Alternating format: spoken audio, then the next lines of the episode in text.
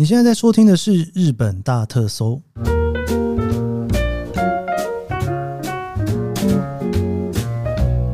欢迎收听日本大特搜，我是 Keith 研究生。今天是二零二三年令和五年的八月二十三号，星期三。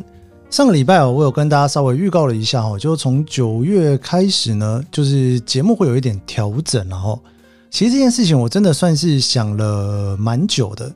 最主要哦，就是越来越忙了哈，有一些工作比较忙一点，再加上这一个下半年哦，我有另外一个计划哦，这个计划还在酝酿当中哦，就是如果已经确定了或者是开始的时候呢，我会跟大家宣布，算宣布吗？应该算是一个对我来讲蛮重要的一个计划啦，会到时候再跟大家一起来分享哦。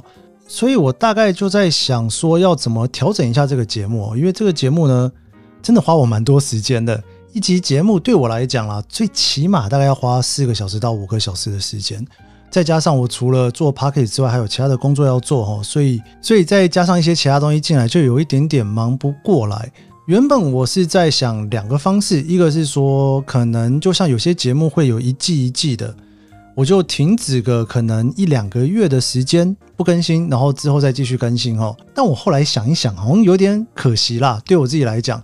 因为如果有一个月、两个月没有更新，感觉好像对我来讲少了一点什么。那另外一个当然就是可能集数稍微再少一点点哦。这个其实，在节目一开始呢，如果你从第一集开始跟我一直在听的时候，我一直 在想说，是不是哦，稍微再减少一点这个集数哦，那能够让自己的生活跟工作还有 pocket 上面能够有一个更好的平衡点。所以最后呢，我自己的想法是在九月的时候，我们会开始就是三级哈，就一三五三级哦。这三级的调整呢，我还是希望这个平衡能够稍微保持一下。所以说呢，就是原本周一周二的内容，我会在周一哈，就是会跟大家聊一些比较文化或者是趋势上面的题目。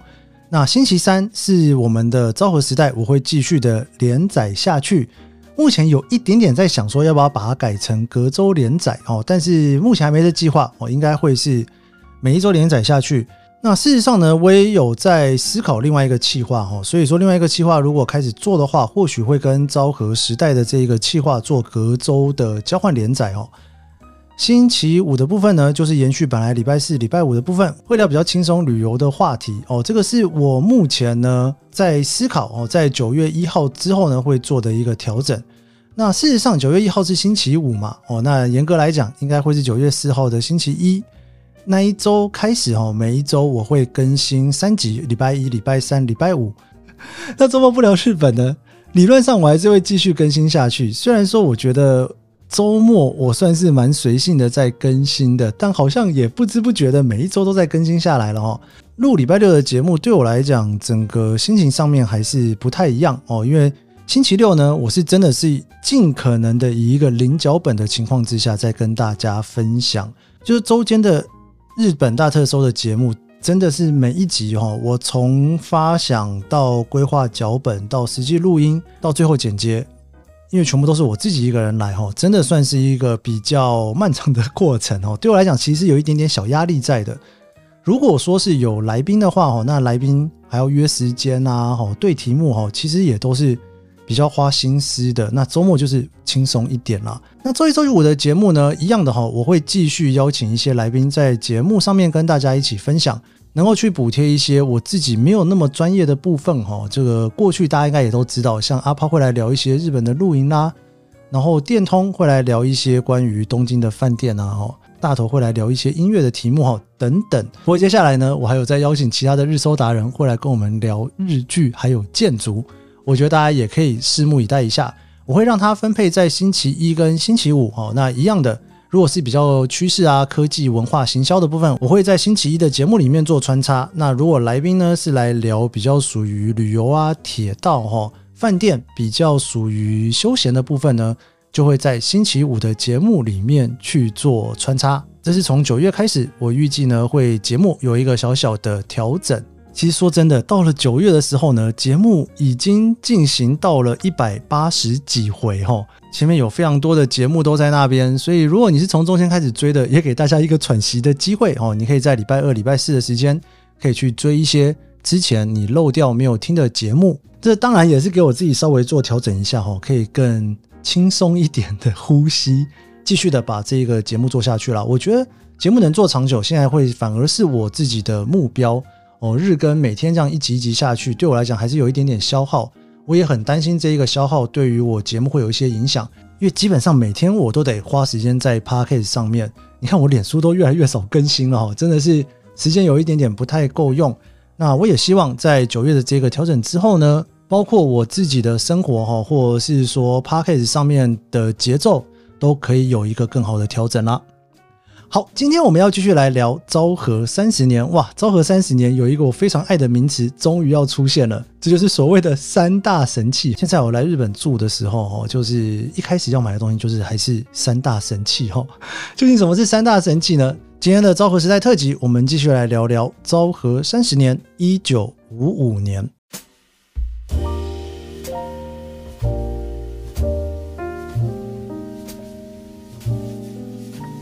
Let's dream alone.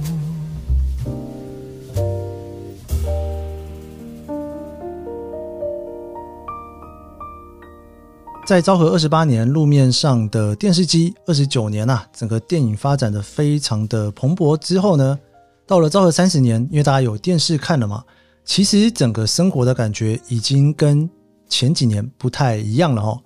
二次世界大战结束，在日本也过了十年了。昭和三十年的这一年啊，其实在日本的政治史上面有一个非常大的意义。从昭和三十年开始的三十八年之间啊，基本上呢，这个保守党跟改革党之间的对立关系几乎没有什么太大的改变哦。那这个所谓的五十五年体制呢，指的就是一九五五年昭和三十年这一年的十月，左派的社会党跟右派的社会党。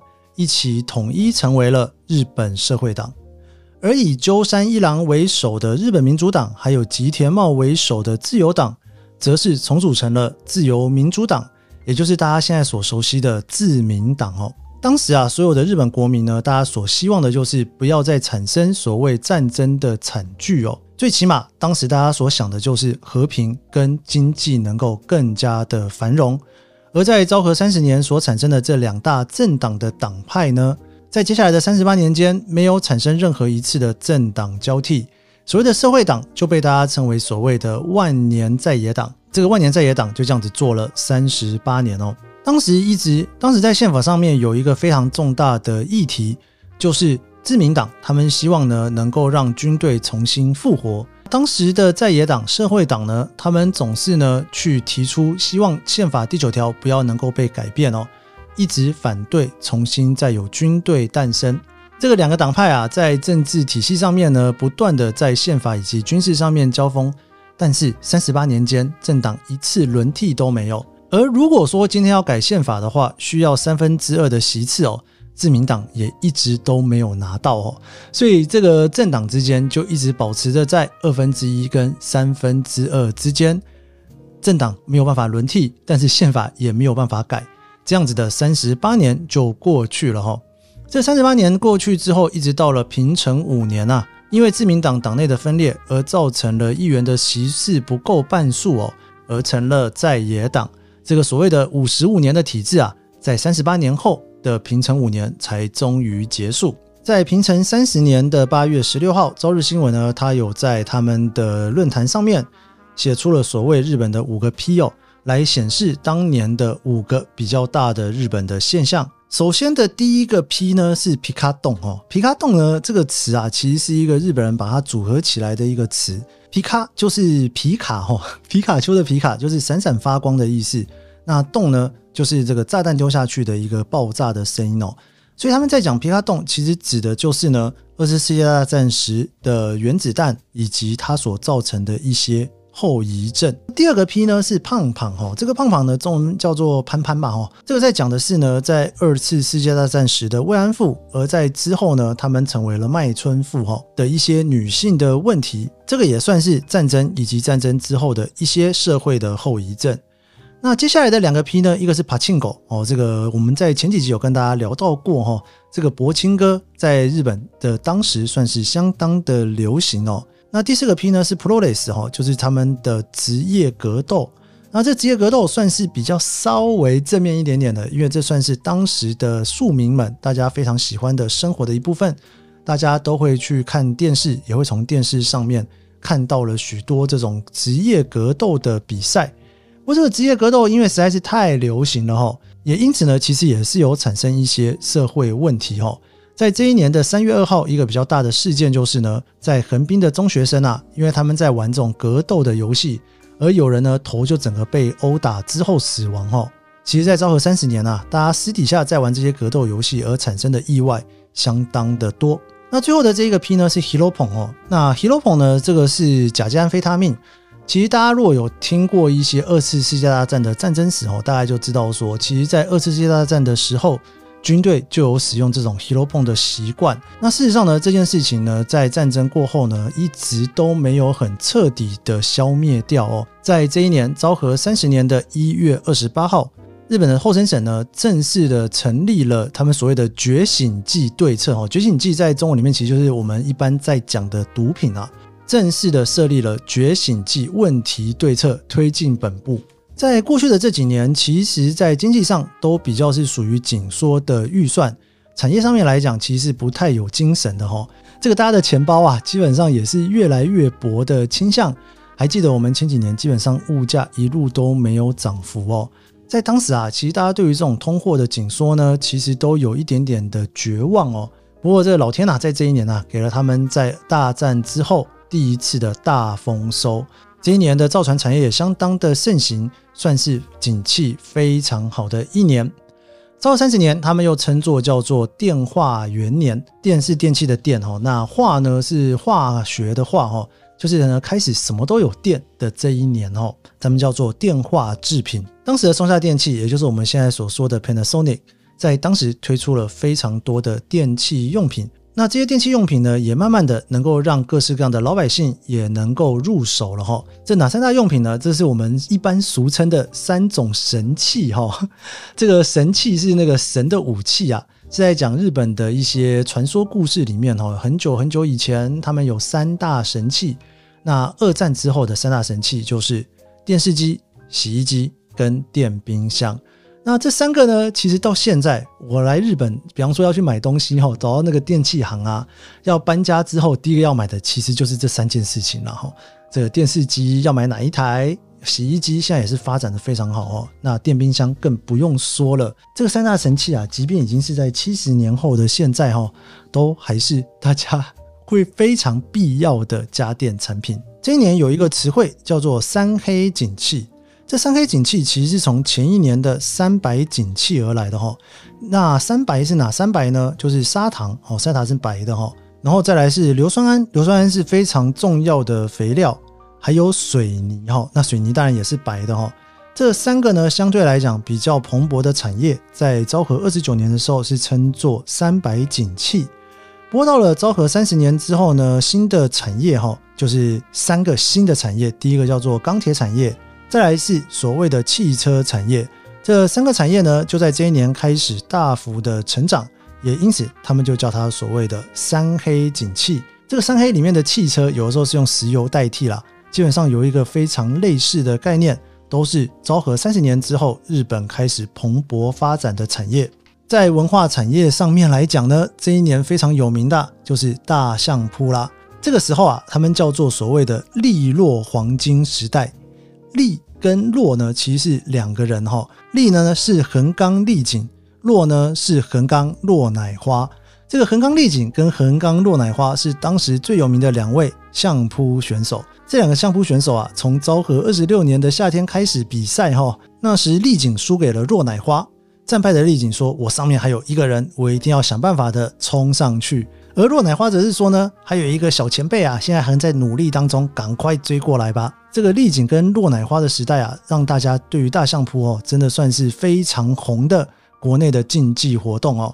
在五月二十四号，天皇呢还特地去了藏前的国际馆看了这个大相扑的比赛。丽景跟落乃花一起在打大相扑的年代，一共有三十五次的对战，战绩呢则是丽景的十八胜十六败。及一次的不战而胜。除了相扑之外呢，这一年有一个非常大的流行是从古巴传来的慢坡舞哦。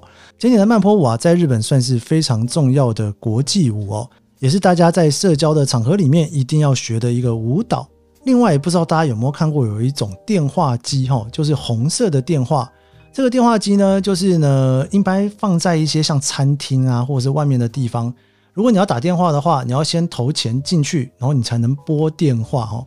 这个电话呢，在当时称作赤电话，赤呢就是红色哈，就是所谓的红色电话。因为在这之前打电话，大部分都是后面付钱，而这个红色电话呢，则是顺应着要开始先付钱才能讲电话的时代来临。另外，我们再来看看这一年还流行了什么哈？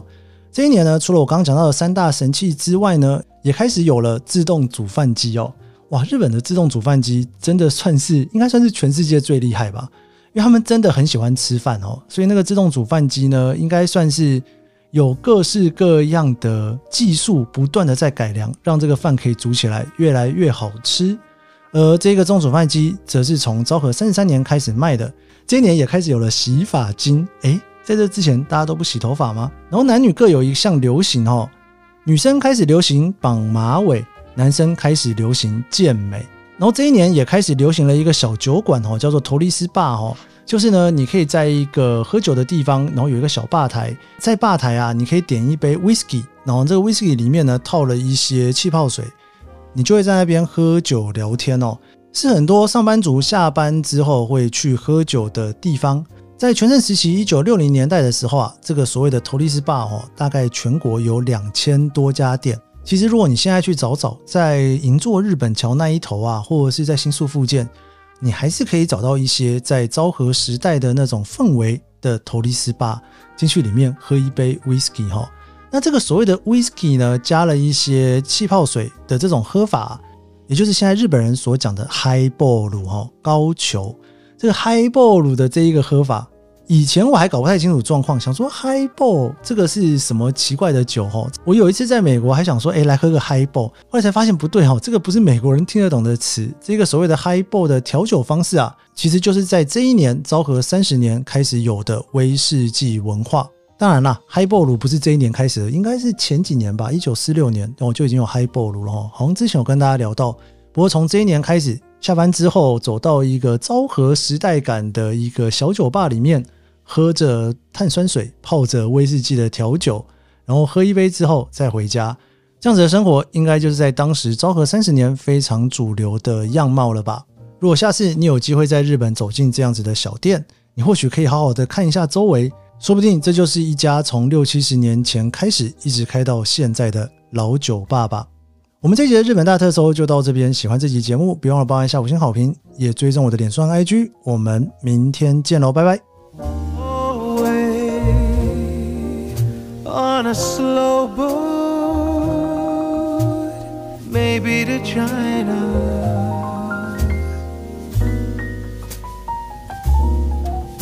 Wherever, let's take forever dream away.